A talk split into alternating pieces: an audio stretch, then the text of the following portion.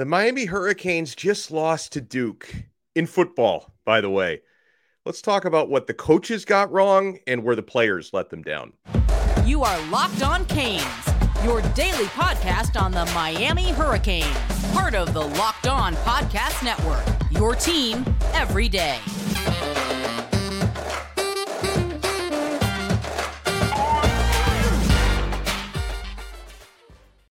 I'm Alex Donno, your host. I'm a University of Miami alumnus, longtime South Florida sports radio vet, and contributor to allhurricanes.com. And thank you so much, even in terrible times like these, for making Locked On Canes your first listen today. Available free wherever you get your podcasts and available free on YouTube. The Hurricanes lost to Duke at home 45 to 21 and they lost their starting quarterback in the process. And guys, as of today, it's Sunday.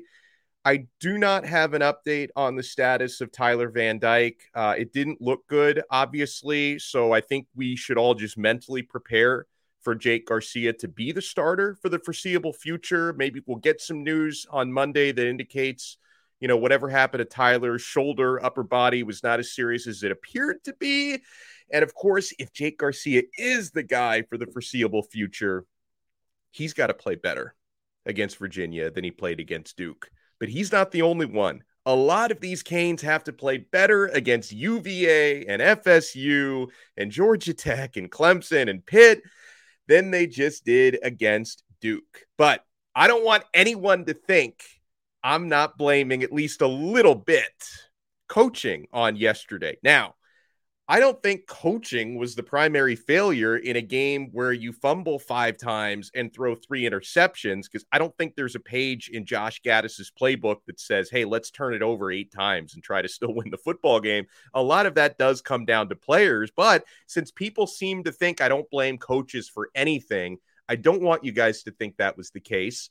What I didn't like about the coaching yesterday uh, this staff, you know, and it's ultimately Cristobal's decision, obviously, when it comes to when to go for it.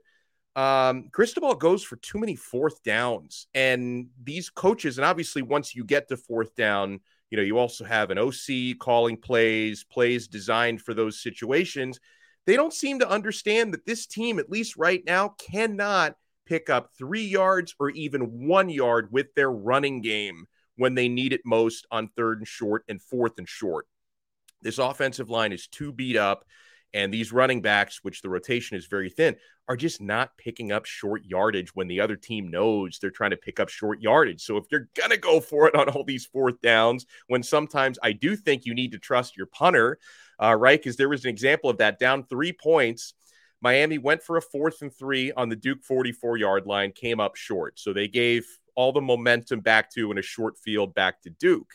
And yeah, of course, you need to get more creative in short yardage when you can't pick up a yard or even a half yard when you need to. So a lot of that is on coaching. And, you know, I know when the Boo Birds started to come down late in the first half, Miami ended up going into the locker room down 10, and people were booing uh, the team. You know, three consecutive running plays near the end of the second quarter with the clock ticking. That's obviously on coaching.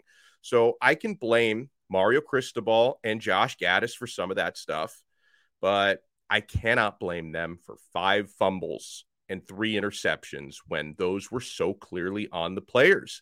And for those asking, yes, these coaches do make them work tirelessly in practice on ball security drills. They work a lot on that. Like I got a comment on Twitter yesterday, and by the way, you can follow us on Twitter. Follow the show at Locked On Canes, and we will follow you back and tweet us. And your tweets may get read on the show. They may get answered on at All Hurricanes news bag. You can follow my Twitter as well at Alex Donno. Donno spelled D O N N O. I got a comment on Twitter from someone who said eight turnovers. Fire Josh Gattis right now. And listen to me, uh, and you you cannot like Gattis for a number of different reasons, but to me, it's kind of lazy and low hanging fruit to blame someone's offensive scheme on eight giveaways. Like, I mean, it's so bad, guys. These eight turnovers that hadn't been done by any FBS team since 2017. Nobody's done it this year. Well, except Miami. Eight turnovers in a single game. Oh, it was so bad. And, you know, on the flip side of it, I got a comment from someone asking for Kevin Steele to get fired because Miami gave up 45 points in the game. Now, most of the points that Miami gave up were after sudden change situations, offensive turnovers that created short yardage for the other team. Uh, and one of the touchdowns that Miami gave up was a pick six. So that's obviously not on the defense. Um, the defense, they did start to break late in the game, which you kind of expect when all the offense does is turn it over. The defense is going to break at some point, but the defense was playing well for most of the game until things completely fell off the rails late. Um, so, as far as what coaching does from here on out, you are now in a tough situation where you're going to be reviewing the film. I'm sure they've already been reviewing the film, of course, but you're going to be reviewing the film from one of the most catastrophic performances in Miami football history. I think it's fair to say that. And there are going to be some players who need to be demoted. Uh, some players might even maybe get the indications from their coaches that they're no longer welcome here. I think it's been that bad. I'm not going to speculate on who some of those players might be. And there are certain players that may need to ride the bench for a little bit just to kind of be punished for their sins for what they did in this game. Um, so yeah, coaches are going to have to to make some tough decisions, maybe on demoting or benching certain players.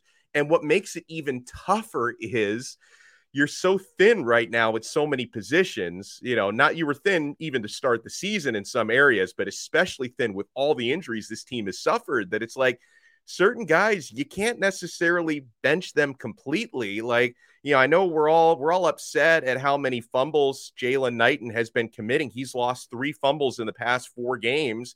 Uh, you know, maybe they take carries away from him, but I don't think they can just bench him completely when you just don't have a whole lot at the running back position, at least not until Don Chaney comes back. But he's still about four weeks away from returning. He may not be back until the final two or three games of the season. So there's only so much you can do when you're so thin at certain uh, positions. So, you know, and talking about why, you know, I wanted to bring up how many tough decisions these coaches are going to make. There were some, I mean, I give credit to Coach Cristobal in he didn't hold anything back in his post game presser.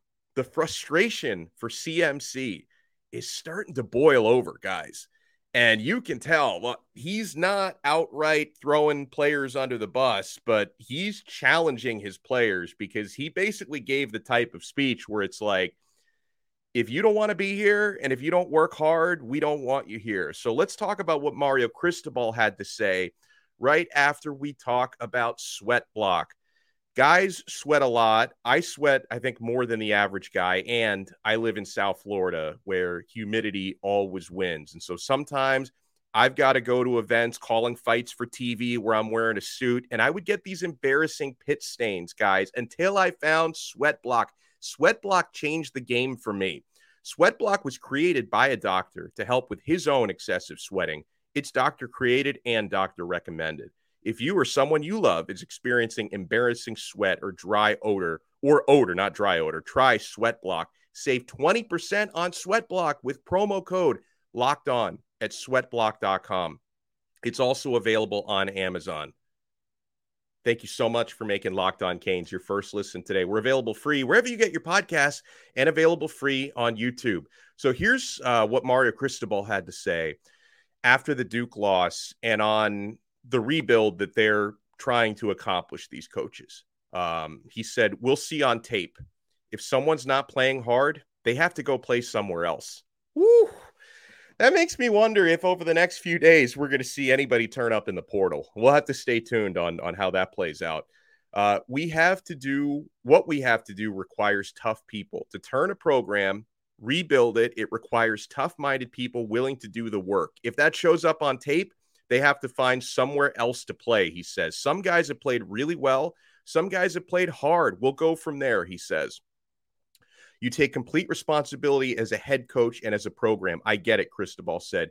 You have got to be real tough. Unfortunately, you have to go through some painful steps, but we caused our own painful steps, extra painful steps that we don't need, he said most important of all of all the things is understanding that when you go through something like this and you're and you're rebuilding a program and you get hit in the face like this You have to be tough enough to look each other in the eye and stick together and go to work, he said. It doesn't magically get better. You have to go to work, and that's the only focus. That's the only thing we're going to do. When it turns, he says, we'll look back on this as lessons. Right now, you have to eat it. He says, you have to be a tough son of a gun. You know, and I start to see the arguments that Hurricanes fans have in our show comments at Locked On Canes, on message boards, on Twitter, people start to draw a line in the sand. Is it coaching or is it talent? And I'm just in the middle of that line saying yes. I don't want anyone to think that I'm not blaming coaching for any of the problems that are happening right now. I can't give this coaching staff anything better than like an F right now or, you know, a D minus. Like, how can I give them anything better than that? Where, you know, you as a, yeah, and I think Miami was favored by too much, but as a nine or a 10 point favorite, you lost to Duke by 24 points and you lost to Middle Tennessee by two touchdowns. Both of these losses at home, by the way, you're favored by 27 and a half points against Middle Tennessee. I know they don't care about the odds, but I'm giving you the odds as a reference. Um, this coaching staff has not done well enough. I just think there's a difference between too many people speak in absolutes. I can admit the coaching staff, they're not doing their jobs well enough right now, especially for how much they're getting paid. This is by far the most expensive coaching staff in Miami history. I can admit they're not doing their jobs well enough, but I can also still have faith that the demolition that they're doing and the complete rebuild that they're doing, I can still have faith that they can get it turned around. That's the difference between me and some of you. Some of you say, well, if the coaching is bad right now, we're doomed forever. We just wasted money. We might as well have kept Manny Diaz. I don't think in absolutes like that. Uh, this season, it's starting to look and feel like a lost season on the field, which is a freaking tragedy as far as I'm concerned. I hate it. I, I've been through too much of this as a Miami fan. I have been through two in the last 20 years. How many lost seasons have we been a part of? How many painful rebuilds? And obviously, none of the previous rebuilds have stuck because here we are again. We're stuck on this carousel of mediocrity or worse for years and years and years and years and years. I'm tired of these lost seasons. Okay. But um, I'm not throwing in the towel. I'm not. Like, I, I got a, a tweet from our, our guy, Cuddy, who tweets us a lot, who's like, Oh, I hate to see Donno broken like this. I'm not completely Cuddy. Thank you for your concern, but I am not completely broken. Okay, I'm frustrated because you know now I'm wondering how this team even makes bowl eligibility. I know every game's a one game season and all that, but you know it, it's going to be really tough just to make a bowl game this year. So I am frustrated, but I'm not broken. Right? I, I've been I've been waiting over 20 years for Miami to get on the right track again. I've waited this long. I can wait a little bit longer if that's what it has to take. Uh, and so, yeah, this is going to have to be even more of a demolition than I thought it was going to have to be in order to get this program turned around. So, this coaching staff, they're going to have to work even harder now in recruiting, right? Because, listen, they are preaching long term they're staying enthusiastic they are there's certain players whether it be guys who are already verbally committed or guys they're trying to get committed before signing day who they are in constant contact with and they are they're preaching their vision for the future of the program because they obviously can't preach hey look how great it is right now. They obviously can't do that.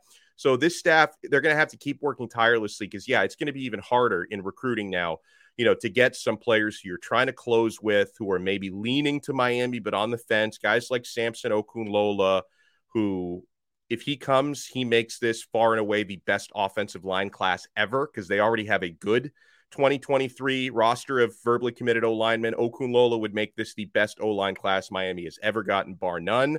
Uh, you know, a talented corner like Damari Brown, four star talented running back like Chris Johnson, four star, you know, guys like that who may be considered Miami lean and Rueben Bain. You know, obviously people are starting to lose a little hope on Rueben Bain, uh, who Alabama and Auburn have been working very, very hard for his signature. But players like that, you know, the more you lose, the harder you have to work to try to sell these guys on your vision for the future because you can't sell them on the present.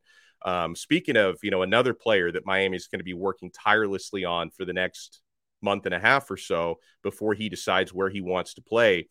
You've got five star cornerback Desmond Ricks now having reclassified from 2024 to 2023. He's been on the Miami radar. He's got good things to say about Miami. He's visited Miami. And uh, I think something that could play into Miami's favor, we hope, is the fact that Desmond Ricks plays for IMG Academy. right? And Miami has a handful of verbal commits on that IMG roster. So he's got to talk to his Cane committed teammates every single day. They're going to want him to join this rebuild at Miami. Now, it's not going to be easy to close on Desmond Ricks, uh, who's one of the best cornerbacks now in the class. Again, he's reclassifying from 2024 to 2023 because, as you would expect, all the big programs, including Bama, are going to be recruiting him hard. And if Bama is potentially about to lose out on Cormani McClain to Florida. He's going to be announcing on the 27th. Uh, Florida's the favorite. Then you've got Bama and Miami kind of lurking in the shadows. If Cormani commits to Florida, then Bama is going to do the full court press on Desmond Ricks because he's going to be next man up. Like he he is the best available after Cormani McClain. But I Miami definitely I think they have a chance, if nothing else, because he's had nice things to say about Miami, good visits and like a half dozen of his teammates are Miami commits at IMG Academy.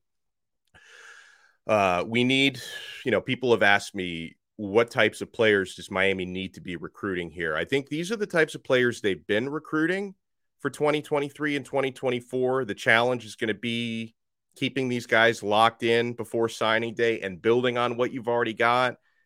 They need alphas, right? They need players who don't have egos, guys who are ready to work hard, get the U back to where the fans deserve it to be. I'm already excited about how this offensive line is going to be rebuilt because, as mentioned, Miami has a good class committed already. Five star Francis Mauigoa seems like he's solid, top rated O lineman in the class.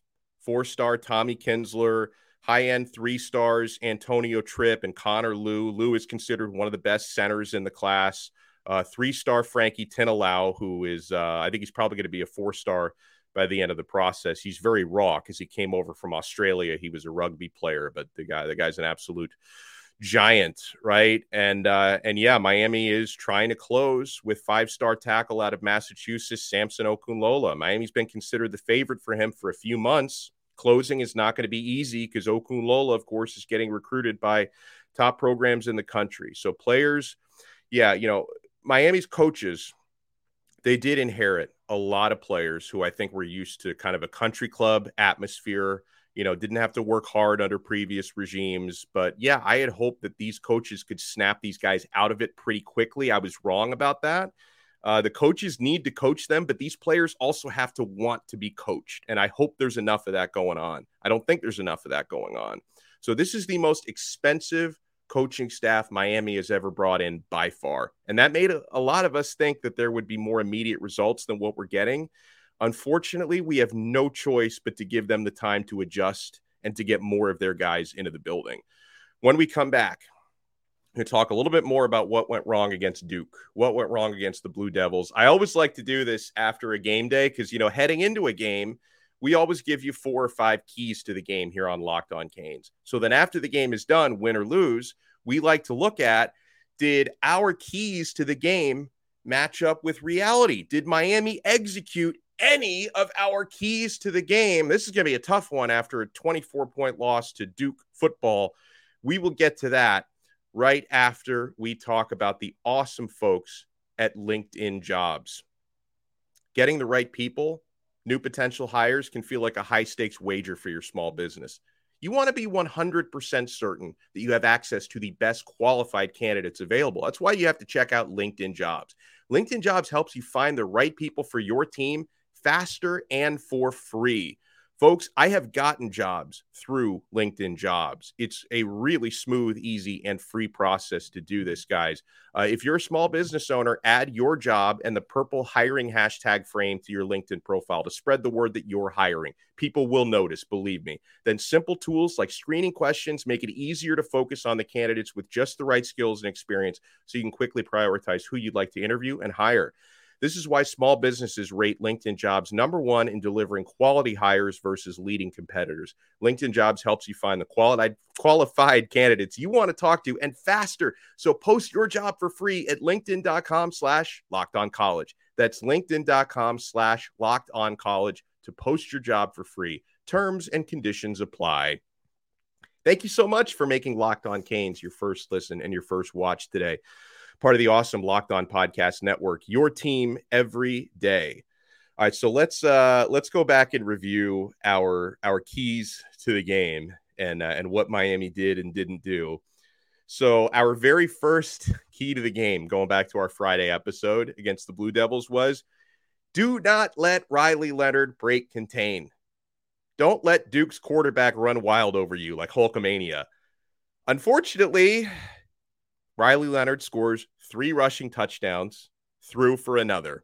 Now, yes, most of the damage that Riley Leonard did was after backbreaking turnovers, sudden changes, uh, turnovers by your offense, but still, obviously, in those situations, it wasn't good enough. How many times did we get to a third and goal, even a fourth and goal, where you're thinking, man, we are just one play away from a goal line stand, one play away from keeping these Blue Devils out of the end zone. And then up, oh, there's Riley Leonard again. There he is scoring another touchdown. So uh, we failed there. F, shame, shame. We failed to uh, to shut down or even contain Riley Leonard. You know, and again, uh, I, I appreciate what Miami's defense was able to do when Duke had a full field to drive. Most of your failures were in sudden change, short yardage situations, but not good enough. F. Uh, our second key. This wasn't really a factor. Maybe it should have been more of a factor. Uh, our second key to the game was Miami needs to score touchdowns in the red zone. Miami actually only got into the red zone once, which is a problem in itself. But hey, in their red zone trip, which was the first drive, we did score a touchdown, a seven yard pass from Tyler Van Dyke to Colbie Young. Uh, there was another Miami drive where they got near the red zone. You remember that turnover on downs, the one that they reviewed and they didn't give it to Lucius Stanley. Um, that was a turnover on downs at the Duke 23. So they were almost in the red zone, not quite in the red zone. The other touchdowns that Miami scored were a 35 yard pass to Will Mallory and a 71 yard pass from those were Jake Garcia to Will Mallory and a 71 yarder to Colbie Young.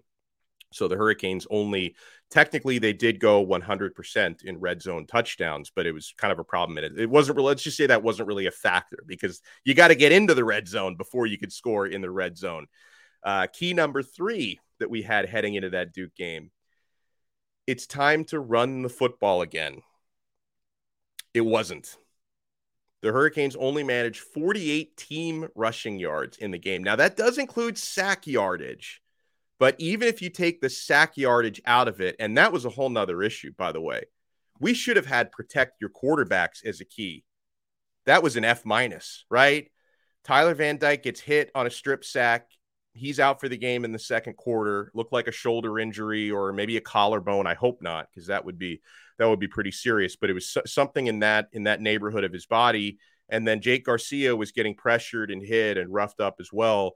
Um, you know, I, I don't know how much of a pass I should give this O line because they they're they're decimated from injury. You know, you had Lawrence Seymour starting this game. Jonathan Dennis got injured during the game. J- Ja'Kai Clark is clearly not 100%. He had to play some and it didn't do well yesterday. Like the offensive line is an absolute, it's an absolute mess right now.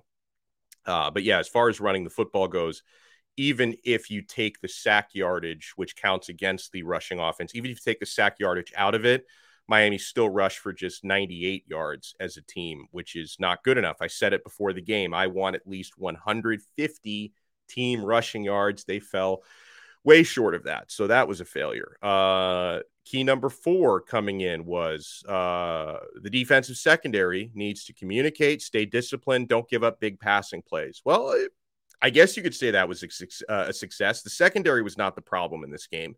The longest passing play that Duke hit was 18 yards. The thing is, like, they didn't really need to take a lot of shots down the field, Duke, because they had short fields basically on every on every drive that they had. But you could say mission accomplished by the secondary. Uh, and the secondary did make some plays, right? Miami got that early fumble in the game, which was forced by Avante, recovered by James. So Williams power on that one. And later in the game, DJ Ivey forced and recovered a fumble. So the secondary did make some plays. They weren't they weren't the problem here. And then our, our fifth key heading into the game was keep the penalties to a minimum. We did it. Yes. Is that a moral victory? We, ac- we accomplished the key. So the Hurricanes, who were penalized 17 times for 159 yards in the victory against Virginia Tech, only penalized thrice. That's three times for 30 yards in this game against Duke. So, hey, hey, we fixed something, didn't we? I've been saying that for weeks, though, right? Miami finds new ways to self destruct every game. It's like a bingo card. Like one week, um, red zone failures. You know, you put your little your little bead down on the bingo card, right? Another week, it's penalties. That's another one down on the bingo card. This week, it's catastrophic turnovers. You commit eight turnovers. Bingo, I got it. Like, so what's next? Are, are they going to fix the turnover problem against Virginia? Because I assume because they don't lose the same way twice in a row. Like, they never lose the same way twice in a row. So if they have fixed, uh, apparently they have at least somewhat fixed defensive secondary, giving up big plays. Uh, they have apparently fixed the penalty problem. Uh, you know, I Turnovers, are they going to fix that next week? Jake Garcia, is he going to throw another three interceptions in this game? Are we going to keep fumbling? Uh, if they fix that, I, I, don't know what other way we're going to find to lose. But hey, we, we, we accomplished that goal. We accomplished that goal of cleaning up the penalties. So another thing is you look at uh, a season that, you know, some of you will say this is a lost season. I'm call me a masochist.